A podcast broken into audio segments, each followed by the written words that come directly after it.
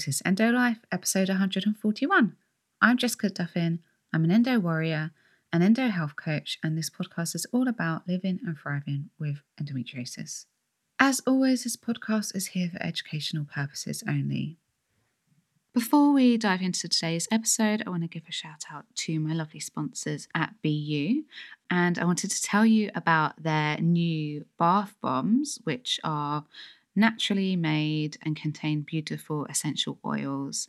And their peppermint and eucalyptus essential oils um, bath bomb is doing so well right now with endometriosis community. They're getting loads of feedback about it. And, you know, if you love the patches themselves, you're going to love the bath bombs because essentially it's the patch in a bath bomb.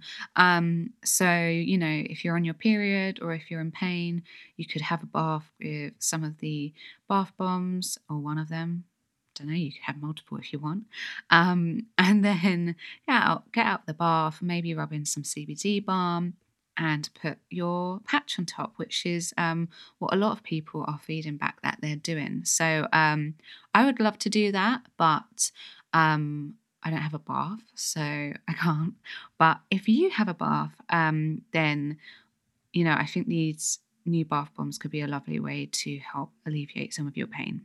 So if you'd like to check them out, you can go to BeYou, which is beyouonline.co.uk and you can also order them from anywhere in the world on cultbeauty.co.uk and they deliver worldwide.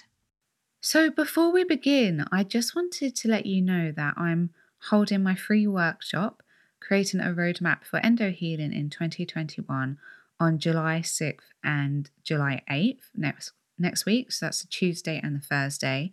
And I held this workshop at the start of the year. And since then, I've had a lot of you ask me if I'll be doing it again because you missed it or you couldn't attend at the time. And so, as we're halfway through the year, it seems like a really nice time to run it because we still have six months to, you know, support ourselves with endo. And, you know, maybe your endo has gotten worse this year with all the stress that's been happening, or maybe it hasn't, it just hasn't got any better, or maybe you've hit a bit of a brick wall and you're not sure of your next steps. Or maybe you're feeling really overwhelmed about how to manage it, full stop. If any of this rings a bell, I think this workshop could really help you. In the workshop, I will help you to overcome overwhelm with managing endo by supporting you to identify your core endo challenges so that you can actually prioritize your symptoms and where you want to start. So you're not like totally paralyzed by the amount of options and the amount of symptoms you need to work with. I'll teach my eight key pillars of healing that I take all my clients through so you can clearly see every single step of the journey. And I help you to set one to three goals and action steps so you can begin healing straight away. So essentially, you're going to be able to see what your priorities are. Then you're going to be able to compare them to the eight key pillars of healing and the order that I would normally take for healing with those. So you're going to be able to clearly see step by step, right, which which one of these symptoms is most important and where where does that fall in the rank of kind of key pillars of healing. And so from there, you'll be able to take your goals um, and begin working on them. Last time we had a wonderful community show up, and the feedback was just incredible. People had breakthroughs, had more confidence, and so much clarity about how to live well with this condition. If you'd like to join, both workshops are at 7 pm BST, that's British summertime, but they will be recorded, so sign up anyway, and I will send you the replay if you can't make it live. The link to the sign up is in the show notes, and I'd love to see some of you there. Okay, so I think last time I was on my period, I was recording, um, which I know I normally don't do. As you guys know, I, I cycle sync, so I tend to um, rest on my period, even though I'm not in pain. I just like to, it's a nice, take it as an opportunity for a self care day. And if I don't do it, I really notice it. Um, I feel like I haven't reset for the month. But yeah, I am recording today and I woke up on my period and I was really interested to see what had would happen because I'm post elemental diet and um, I've actually just started on antibiotics for SIBO. Um, so I'm trying the third option because I am I'm going to fill you guys in on this on a much more in depth episode or, or maybe an Instagram live or something. But I am negative, borderline positive. So it's confusing to explain without taking you through the graph. So I'm going to show you the graph.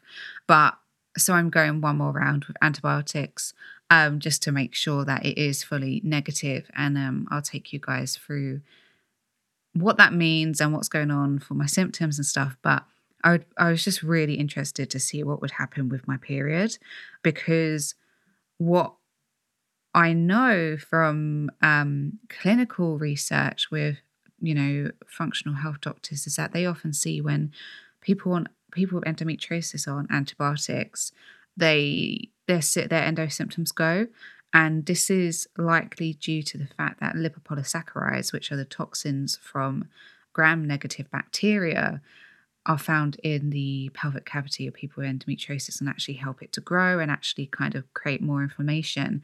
And we know that LPS is really high in people with SIBO. So when we're using antibiotics, that's usually sort of dampened down.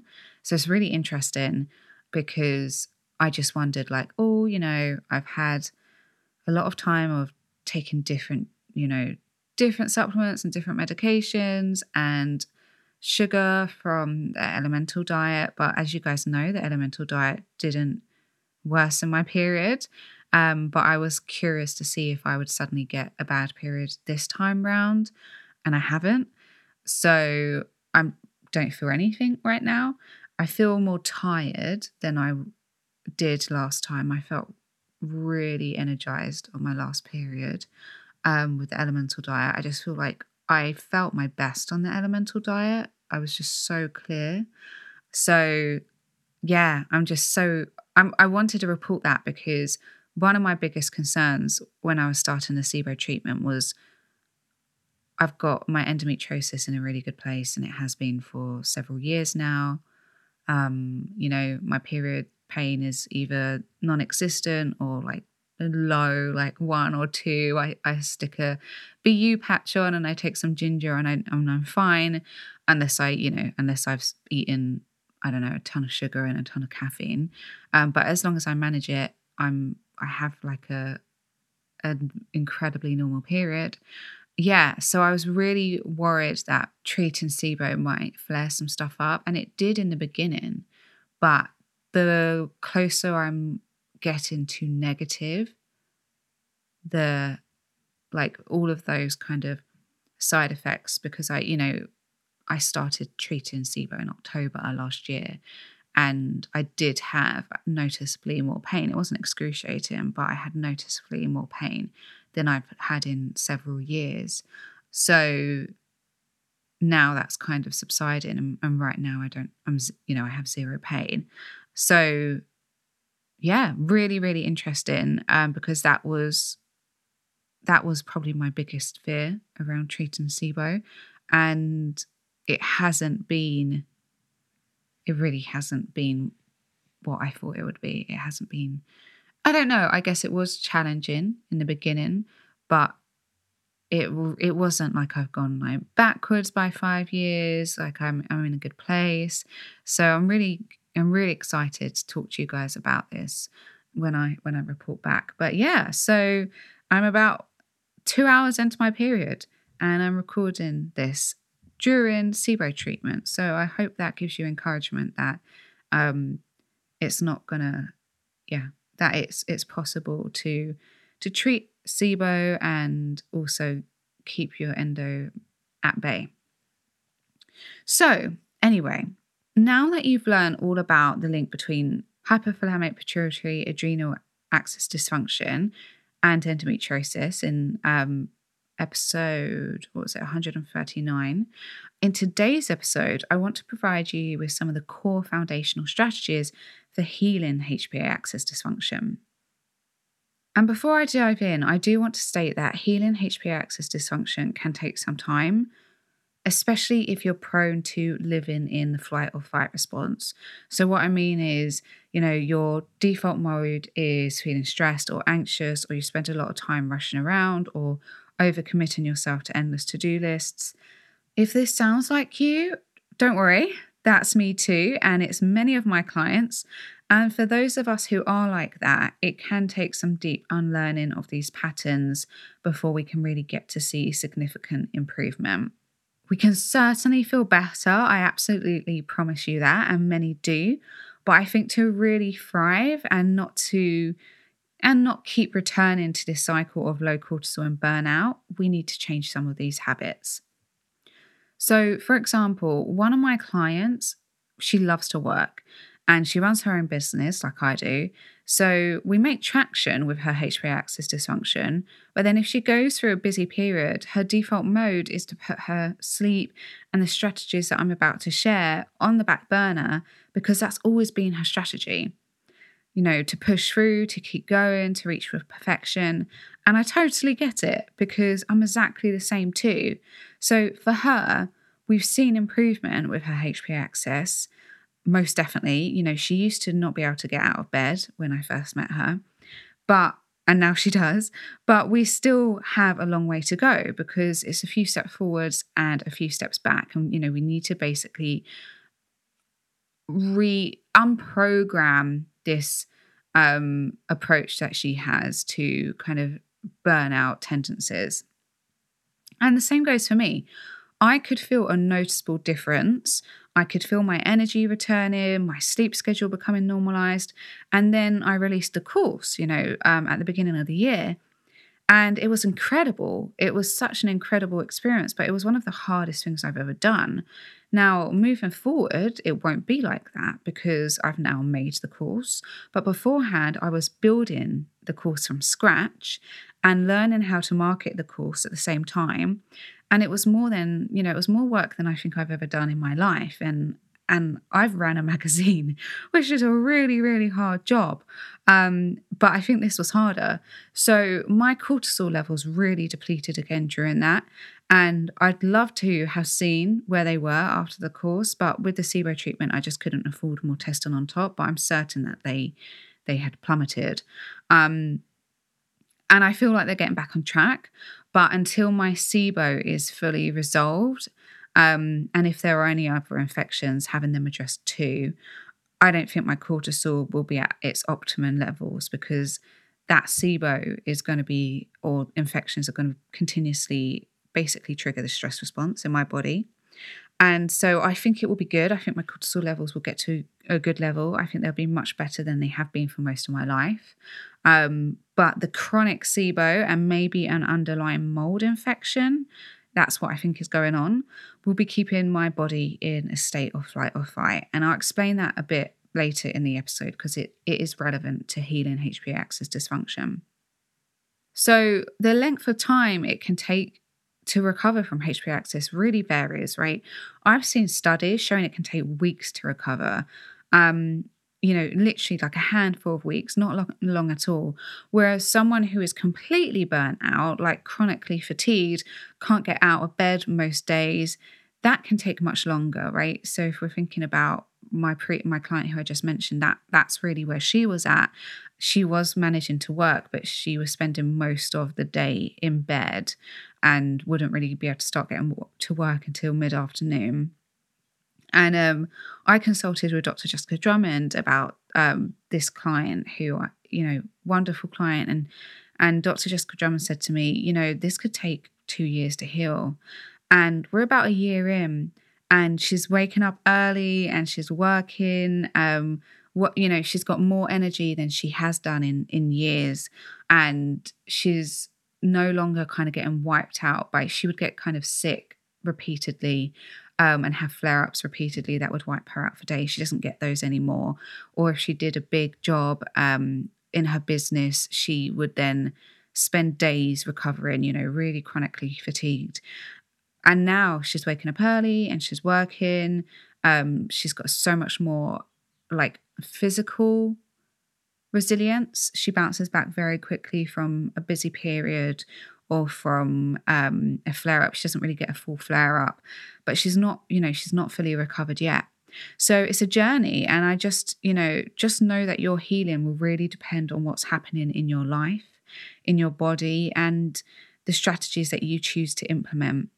So it's a journey. And just know that your healing will really depend on what's happening in your life, in your body, and the strategies that you choose to implement. And this, you know, that will all become clear um, in time as I go through this this episode.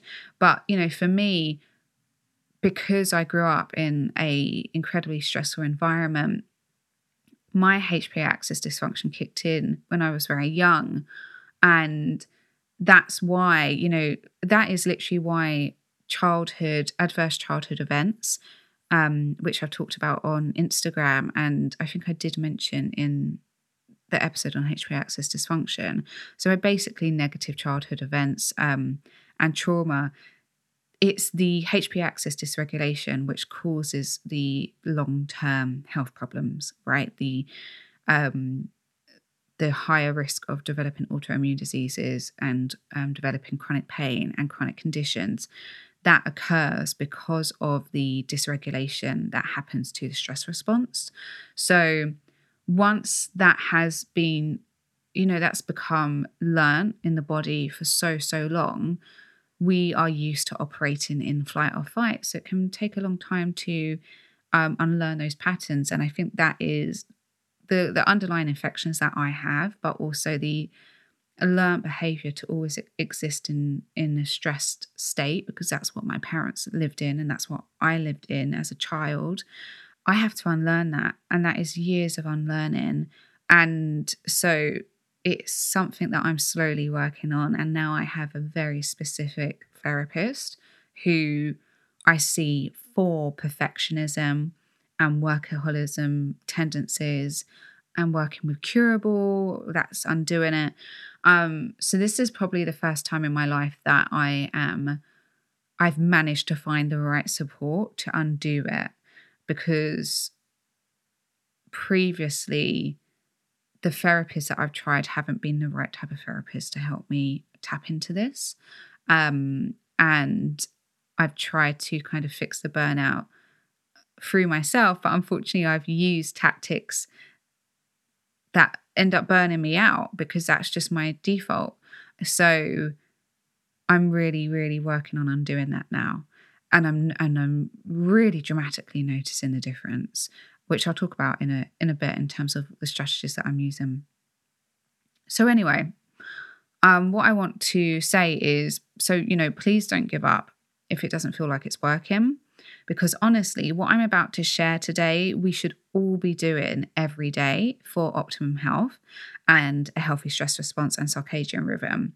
So it will be benefiting you 100% it will be benefiting you. But it may take some time for your cortisol levels to fully recover.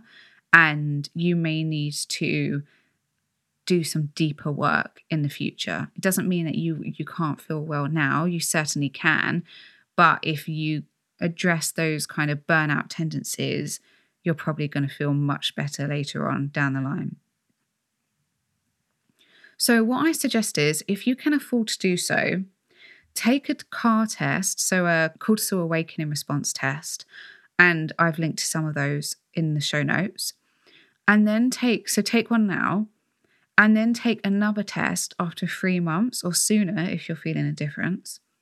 And then take another three months after that just to see what your body is doing. So basically, if you start implementing the strategies from this episode and you can afford to do it, what I'm saying is track what your cortisol does. Take a test now, take a test in three months, and then take a test in six months. Um, and you can usually tell that your cortisol is improving because you'll notice changes in your energy, sleep, um, cognition, when you, how you feel when you wake up, etc. But it can just be helpful and, and really interesting to see what your levels do in response. If you're the type of person who thrives off data, I think it would be helpful. So, what I'm going to share today is four of the key strategies There are a couple more, and there are some additional strategies and tools which can help on top. But to avoid overwhelm, I'm just going to provide you with some of the initial key steps. These actually may be enough on their own to heal HPA axis dysfunction, or you may need to do some further work later on down the line. But these are some of the key foundations to get you started.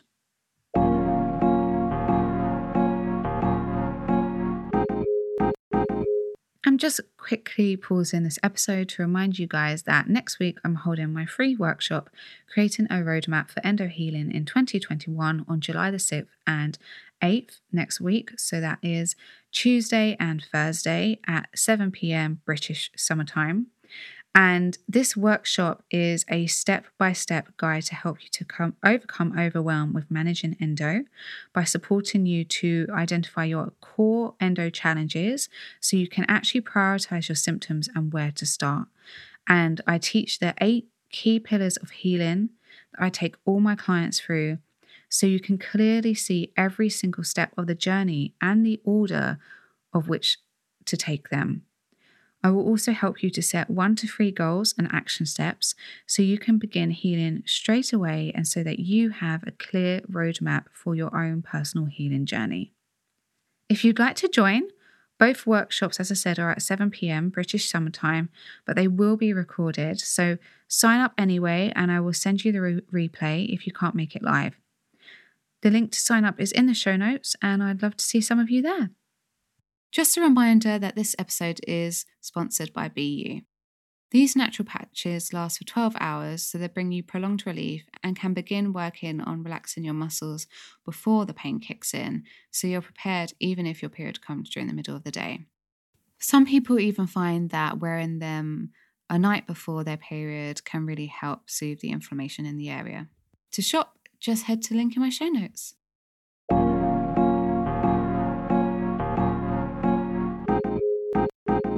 So, number one is a nice and simple strategy, and that is to get sunlight to your eyes for 30 minutes as soon as possible in the mornings. Your body relies on patterns to set its internal rhythms, and it essentially relies on light and dark. Your circadian rhythm is basically controlled by daylight, so getting light exposure for 30 minutes in the mornings is going to tell your brain what time of day it is. The light changes throughout the day. So, the type of light changes throughout the day, and your cortisol levels will respond to that. So, getting morning light is really going to help to raise your cortisol to healthy levels, to the right levels for the morning. Over time, this continued pattern will basically reset your internal body clock, and then your circadian rhythm will be able to set its pattern once more, and your cortisol levels will start rising when they should in the morning without prompt from you know, daylight. They just begin doing it themselves. And you can get this light in a number of ways. It could be that you eat your breakfast in the garden in the mornings if, if you have one. It could be that you sit by an open window to get ready, or you could go for a walk or commute to work, ensuring you get lots of light on the way. So maybe you do more walking on the way to work instead of just going on the tube. As long as you're getting unfiltered light, so it's not through sunglasses or through a window, you're all good. Just any way that you can get light that hasn't been unfiltered is going to be great. And if you can't manage 30 minutes, just do as much as you can. I get ready by um, the window. I open the windows fully um, and I put my makeup on and my moisturizer and stuff by the window. Um, and I try to go for a walk in the mornings. But if I don't, if I can't, then I'll go for a walk in the evenings at sunset so that my cortisol levels respond to the sun going down and my body knows it's time to sleep. Number two is probably the most important one, but I appreciate it is often the hardest one. So it's get at least seven and a half hours sleep at a minimum each night, whilst also going to bed and waking up at the same time every day. I know, I know this sounds intense, but let me explain why it's important. Your body needs regular sleep and wake times to in order to know when to raise and when to low, lower cortisol.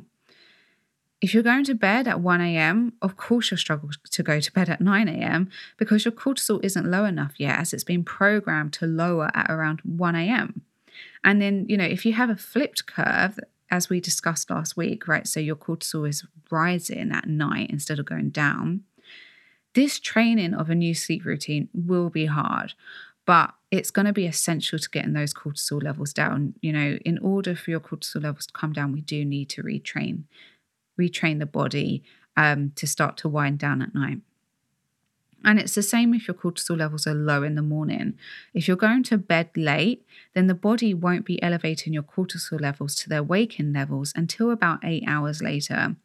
Yes, they do start rising before that, but not enough to wake you up. So if you looked at a cortisol awakening response, you'll notice that cortisol levels drop at night. They really plummet at night. And then about um, probably about the early hours of the morning, um, 1, 2 a.m., maybe 3 a.m., it starts to very slowly rise. Your cortisol levels very slowly rise. Um, and then they reach their peak an hour after you wake up. But at that moment that you're waking up, they're basically high enough to wake you. Um, but you need to have been asleep for a number of hours for that to happen, right? It's not to, if you go to bed at one o'clock in the morning and you expect your body to wake up at 6 a.m., your cortisol levels are just not going to be high enough. Yeah. So if your alarm is going off and you've only had five or six hours sleep, your cortisol levels are just going to be, they're going to be tanked. So if you have HPA axis dysfunction and your cortisol levels are low in the morning or are generally just low all the time, you can see why not having enough sleep or regular waking hours is not going to help you recover. The body needs to know when it should be elevating cortisol, and to do that, it needs a reliable pattern, right? Otherwise, how how is it going to know what times to raise cortisol? So, what we're doing with this practice is essentially resetting your alarm clock. On top of that, the reason why our HPA axis is, dis- is dysregulated is because of stress, right? As we discussed in um, episode 139. And that comes from both physical and emotional stress. And a huge physical stressor on the body is lack of sleep. So, if we want to allow our HPA axis to regulate, we need to invest in improving our sleep quality. Now, this is, of course, easier said than done. I know that. So, that sleep routine piece is going to take practice in order for your body to get into a rhythm. And in most cases, it's going to take what's known as sleep hygiene practices. And these are essentially strategies which help to lower your cortisol levels and to raise your melatonin levels at night. That's the sleep hormone. And they also help to improve your sleep quality. And I mean, sleep hygiene practices are a whole other podcast, but I've linked to an Instagram post I did on sleep hygiene strategies. And of course, if you want to dive deeper, I cover both HPA axis dis- uh, dysregulation and sleep optimization in my course, which you can get on the waiting list for now because um, it's out in a couple of weeks. So I put the link in my show notes to that if you do want to learn more. But for now, there is the link to the Instagram post that I did on sleep hygiene strategies. If you have insomnia, I completely understand, and I go through cycles of this myself, which truthfully I think is down to having a flipped cortisol curve because I so often default into a state of flight or fight. And I also truly think a large majority of insomnia cases are down to cortisol dysregulation. I really believe that. So if this is you, rather than getting stressed about the sleep piece, perhaps look at working on all of the other areas I'm going to talk about today because they will start to regulate your cortisol levels, which over time should help you to sleep. And I would start teaching your body a pattern of the same sleep times and wake times if possible. Even if you're not getting to sleep, even if you're not trying to, and in fact, I think that's probably better, don't actively try to get to sleep because that will stress you out just sitting in bed and practicing calming, restorative techniques to help lower cortisol at night should be helpful. But yeah, as I said, don't make the don't make the focus on getting to sleep, but rather just lowering cortisol. So, you know, a dark room, maybe candles or very soft lighting, breathing exercises, massage, listening to sleep stories, which um, you can find now on, on loads of meditation apps like Headspace. Just anything gentle or soothing. And I hate to say this, but I would avoid watching TV, being on your phone, or your laptop or computer like the plague. I know I'm often I know I'm often very careful with my language and I say to do what works for you and to tailor each strategy, but there's really no way around this one, I'm afraid. Blue light from your TV, phone and laptop will 100% elevate cortisol and it will suppress melatonin. That's been proven in the studies. And not only that, but these devices are designed to engage, stimulate, and activate your brain. They're not designed to help you to wind down. So they're kind of going to be working against you in two ways, right? They're going to be elevating your cortisol whilst lowering your melatonin, but they're also going to be stimulating the brain. If you need your phone for the meditation or sleep story, put it on night mode. Ideally, get an app that creates a red screen um, and wear blue light blocking glasses or um, get a blue light blocking screen protector for your phone and turn the brightness right down. Now, finally, I know you're probably thinking, well, what about the weekend? Well, research has shown that we do need this consistent pattern all day, every day. Um, but I know that's not realistic, right? So I would just try to do your best. If you're out late at a birthday, you know, that's a one off and I just wouldn't stress about it. If you're at home and you just tend and you just tend to stay up later at the weekends, see if you can curb that slightly and bring it closer to your normal bedtime, right? So if you go to bed at 10 p.m. normally, can you make it 11 p.m. at the weekend? That kind of thing, right? Rather than a stark difference of 10 p.m. during the week and 1 or 2 a.m. at the weekend. Just try and make it as um, realistic but as helpful as possible. Number three is to eat at regular times and balance your blood sugar. Just like with light exposure and sleep, eating at similar times can give your body reliable patterns to set its internal rhythms to. So, if you can eat at roughly the same time each day, that is going to help. This pattern, though, is less important than the first two. So don't worry if sometimes you're traveling or something and you just, you know, you can't eat at the same time. But roughly and as often as you can will be helpful. But what is really important is blood sugar regulation. You know, I've talked about this so many times by now, but high and low blood sugars, sugar levels are stresses to the body and they activate the HPA axis stress response. And even if your cortisol levels are low, it's still going to activate. It's just going to be pumping out adrenaline in cortisol's place. And so the stress response will still be occurring, just of course, it's just not going to be working as it should. And as long as we keep repeatedly stimulating that stress response, the HPA axis is going to stay dysregulated. So, if we're repeatedly activating it because our blood sugar levels are all over the place, then we're going to be affecting that, that healing. I've shared how to regulate your blood sugar in previous episodes, so I'll link to that for full details. But in short, we need to include protein, fat, fiber, and complex carbohydrates with every meal. That's the number one way we're going to be balancing our blood sugar. And the general ratios for good blood, blood sugar balance are 50% of your plate consisting of low starchy veg, which provides you with fiber and complex carbohydrates, 25% of your plate consisting of protein, and the final 25% being split into healthy fats and starchier yet complex carbohydrates. For fat, we want at least two golf ball sized servings, so that could say, that could look like, say, about a third of a large avocado or two tablespoons of nuts and seeds. And with the starchier complex carbs, it could be sweet potatoes or quinoa or beans if you haven't got them as your protein source. And the serving size that you have of those will really depend on your energy needs. Um, of course, if you look at it in relation to the other ratios, it's not a huge serving, it's about a handful.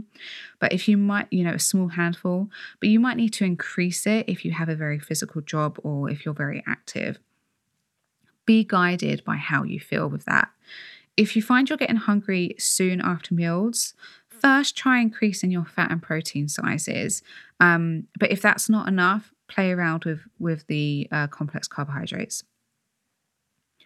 The other key strategies for balancing your blood sugar are to not allow yourself to get starving or super hungry before you're before you eat.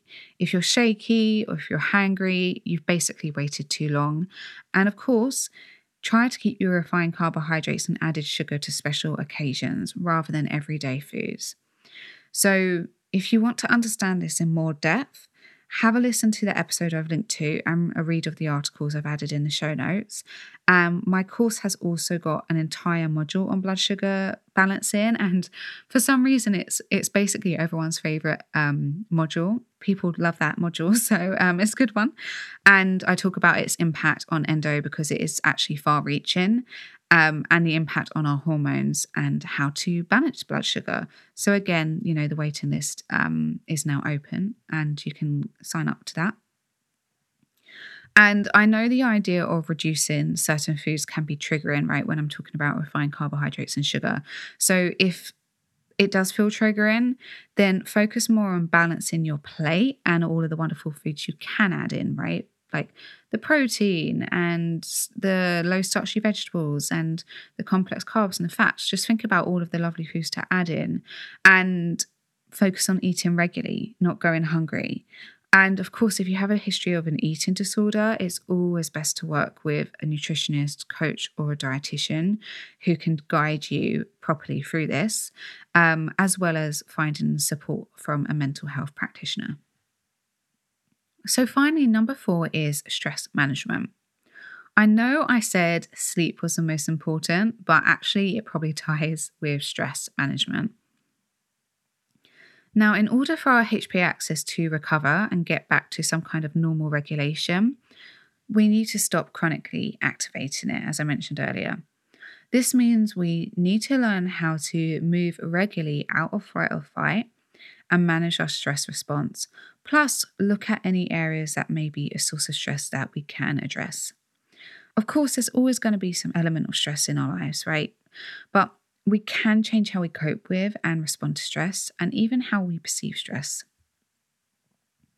So, firstly, let's begin with the simpler changes. We want to practice moving out of the stress response, called the flight or fight response, and to move into the rest and digest response on a regular basis. This is particularly important if your default mode is anxiety, stress, worry, fear, etc. Because for you guys, and I'm including myself in this, most of the time you're going to be in flight or fight. And of course, that's not good for your body. You know the impact that chronic stress can have on the HPA axis and on pain from our last episode. But being in a constant state of flight or fight has far reaching effects on our health. Personally, I found that I have a harder time trying to get my mind to calm down, but utilizing stress relief methods for my body, using these practices that actually put us in rest or digest, then calms down my mind, or at least it takes me out of flight or fight. Even if my mind is still ruminating, I can physically feel the difference in my body. And it's been these practices that I've been using very heavily as I unlearn you know this this kind of default stress response. And for for many many years my tactic was to try and calm myself down from my mind. And it it didn't work for me because it's really that my body has defaulted into flight or fight physically um, and i i needed to take my body physically out of that for my mind to calm down so, some strategies which calm down the stress response and put us into rest and digest include massage, any kind, but I really love abdominal massage, like the I Love You massage for IBS issues or Arvigo massage for IBS, period pain, and endo in general. Um, these are really great to do before bed because they put your body into rest and digest. So it's, you know, they're going to lower your cortisol levels at night. But also, they support digestion overnight. And I've linked to a free I Love You massage on YouTube in the show notes. And you can also learn Arvigo massage in one Zoom session with a therapist and then practice on yourself. And I've put um, links to where you can find an Arvigo massage therapist in the show notes. Another strategy is tapping, also known as emotional freedom technique. And it's an exercise where we tap the body on the side of the hands, the eyebrows, side of the eyes, under the eyes, below the nose, on the chin, on the collarbone, under the arms, and on the head, whilst repeating certain statements. The practice combines acupressure, which originates from Chinese medicine, with more kind of Western psychology practices. And it's now gathering a wealth of data behind it and has been shown to take us out of flight or fight and calm down stress response. And I really love it because it's also been shown to reduce anxiety, depression, and pain, and is even helpful with managing SIBO. Um, I'm going to kind of do some Instagram posts about this because I think it's fascinating. You can learn tapping with a practitioner, or you can use an app or watch free YouTube videos online. Um, I've linked to an app in the show notes that I like.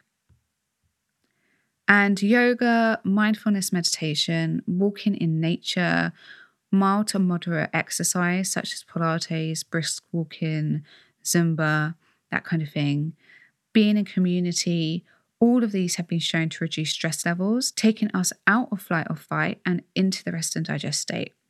And what I also love about these practices is that they're a way to process trauma or emotion out of the body often, you know, we don't want to think about something that is distressing to us, or we don't feel like we're safe to express it in the moment, you know, for whatever reason. And we store that tension in our bodies, which can lead to hypersensitive nerves firing off danger signals, triggering pain because the brain thinks we're unsafe. But if we're able to physically work off some of that emotion, the physically damaging effects of that stress response can be reduced and pain signals can calm down as well. I found it really helpful for me taking this approach because, you know, being a health coach, it's of course sometimes a stressful job because I'm, you know, I'm looking after people's health and that in itself can be a lot of pressure. But of course, hearing about someone's pain or distress is emotional. So afterwards, I can sometimes feel worried or anxious. So often I'll come off a call and I won't really know how to think my way out of what I'm feeling. I'll struggle to soothe myself with just my thoughts. So, kind of as just a, a practice, regardless of how I'm feeling after a call, I'll tap or I'll get on my rebounder for five minutes, or I will do some mindful breathing, or I do some some of my weightlifting exercises, which I do at intervals during the day anyway. And I sort of just imagine myself shedding the stress as I do it. Not all of the time, but you know, especially when I'm jogging on my rebounder, I sort of see myself running the stress off. I sort of see it kind of like falling off me um, as I bounce, and it really truly helps. It's it's become a wonderful way for me to process my feelings actually, um, rather than just kind of sitting with them and ruminating on them. And the next area to look at with stress is whether you have any past trauma that needs working through, right? Which we've been talking about already. I've been talking a lot over on Instagram about the ways in which childhood trauma, known as adverse childhood events or experiences, dramatically increase our chances of developing chronic pain, autoimmune diseases, and chronic conditions. And as I kind of explained earlier, the pathway for most of these developments is through HPA axis dysregulation, which has occurred due to chronic stress, right, from those events. And if we haven't worked through these past traumas, they can be subconsciously keeping us feeling unsafe. Um, and that causes our body to be in a near constant state of flight or fight, or at least easily stressed and activated. So our stress response basically kicks in um, quicker than a normal per- like a person who has um, healthy levels would kick in at. And this could be a whole topic in itself. So, my recommendation to get started with this healing process is to read my Instagram post first. So, you could just kind of have a background. And then I've linked to a couple of books, podcasts, and therapy resources to help you work through trauma in the show notes and, and kind of begin there and find a place or find a resource that is most helpful for you personally. We also need to look at how pain is triggering your stress response. Of course, the more stressed we are about the pain, the more unsafe our brain feels, and then the worse our pain gets because it's our brain which creates pain and controls the intensity. Regardless of whatever the pain is, absolutely whatever the pain is, pain is always made by the brain. And if the brain feels like there is a reason to make pain, so if the brain feels at threat or in danger in any way at all, and this this could literally just be from a stressful email, it will increase pain levels. So, changing the way we experience pain and perceive pain is also important. And of course, this and the above step about trauma can take some time, right? It's not easy to change change these behaviors. So don't worry about that. Don't stress about having to get it all done and, and how difficult that might be for you. Put the easy practices in place first, right? Like maybe getting sunlight, try and tap in before bed, eating at the same time, balancing your blood sugar, etc. Put the practical bits in place and implement them over a time frame that feels manageable. And then when you feel strong enough to work on your pain perception or trauma, begin then. By this point, I would hope that you have better cortisol levels, and I would expect that you probably do have better cortisol levels. And as a result, you'll have a more robust and healthy stress response, so you can actually better handle the work involved in the steps of processing trauma um, or changing the way that you see your pain. Because stress is not a bad thing, right? The stress response is designed to power you through stressful situations. It's healthy. So we want you to have a resilient and robust stress response. We just don't want it to be too high, too easily activated. We don't want it to be chronic and we don't want it to also be too weak, right? We don't want low cortisol either. So, anyway, that was a side note on how to approach this, but back to changing the way that we actually perceive our pain. Um, again, this is a whole podcast in itself, but there are a few therapies and approaches to help you to do this. So you could try acceptance and commitment therapy for pain. I think you can use acceptance and commitment therapy for, for many things. So you're looking for specifically for pain. Curable, which is a brain retraining app for chronic pain, and I highly recommend it. And mindfulness based pain relief.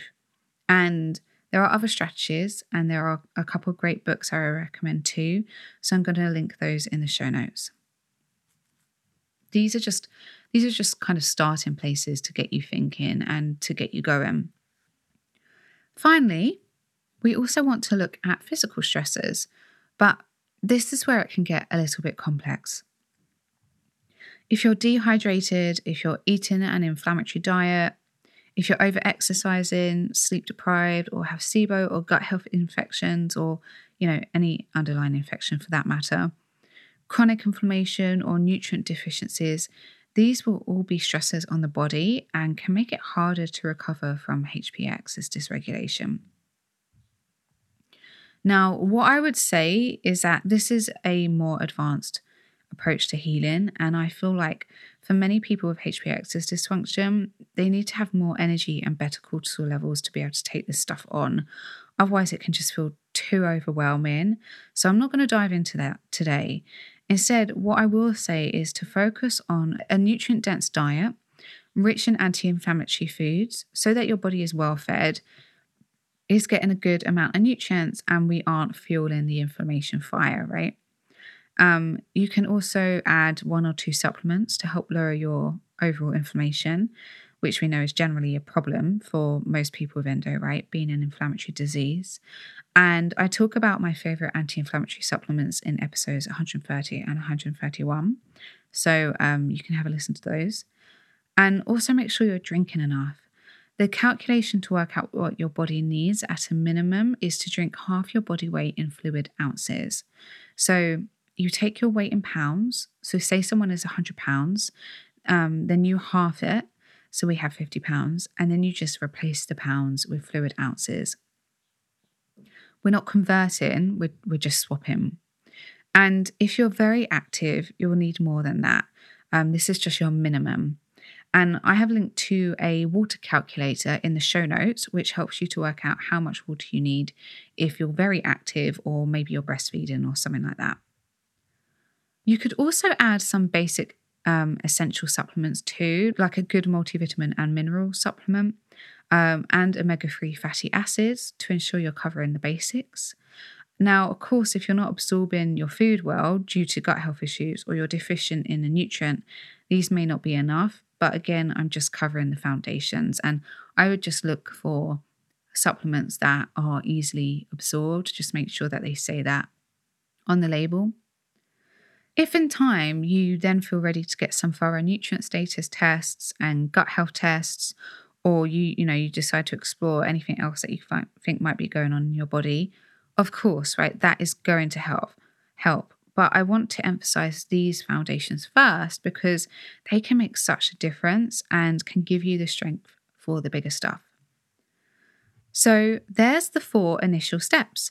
And what I wanted to emphasize, what should be underpinning all of this, is joy and fun. If this is stressing you out, then it won't be helpful. So we need to tailor the healing in a way that will make you feel pleasant feelings and that allows you to have fun or enjoy yourself in, you know, whatever way that is, whatever fun or enjoyment means for you. Because what we don't want to be doing is for this to be stressful because that's going to affect your HPA axis. So, you know, for example, instead of seeing a 10:30 p.m. bedtime as a curfew, how can you make it feel luxurious? Can you turn your evening routine into a mini spa retreat, retreat each night with a candle, an abdominal massage, and calming music before bed? How can you spend more time with loved ones who you enjoy being around in a way that feels joyful and nourishing to you rather than kind of exhausting um, and tiring? Can you go to restorative exercise classes with your friends or have regular catch ups so you feel supported and connected? Could you do things you enjoy more often, like heading to the cinema or doing fun activities? Are there maybe things you stopped doing that brought you joy, which you can bring into your bring back into your life slowly? Could you take a cooking course to learn how to make delicious but healthier desserts so you can feed your body and your taste buds? Or could you get some new cookbooks to learn how to eat more fruit and veggies? Or maybe if you don't like cooking and you can afford it, can you try a meal delivery service which offers you not just healthy meals, but more time for you to relax and enjoy your life? Basically, whatever it is, make this healing path feel good. If it feels t- stressful, take a step back and think about how you can make this process more joyful or more easy. The point of this is to calm your HPA axis down so it has a chance to recover. So, do what you need to do to make this work personally for you. So, I hope this episode has been helpful for you. As I as I said, these are just a couple of initial steps, but if you'd like to dive deeper and learn more or you just, you know, you need extra support, you can always work with me one-on-one or take my course, uh, which is called Live and Thrive with Endo, which has an entire module dedicated to HPA axis recovery. Um, and like I said earlier, the course is out in a couple weeks, so you can sign up to the waiting list now, and the link for that is in the show notes. Please, please, please let me know how you get on with your healing and if you found this episode useful. I would love to know. And if you have found it useful, please share it with others as you just don't know who might need this or who is suffering with endometriosis in silence. Um, so, yeah, please get in touch. Let me know how you found this episode and good luck with your healing. So that's it. Thank you so much for listening.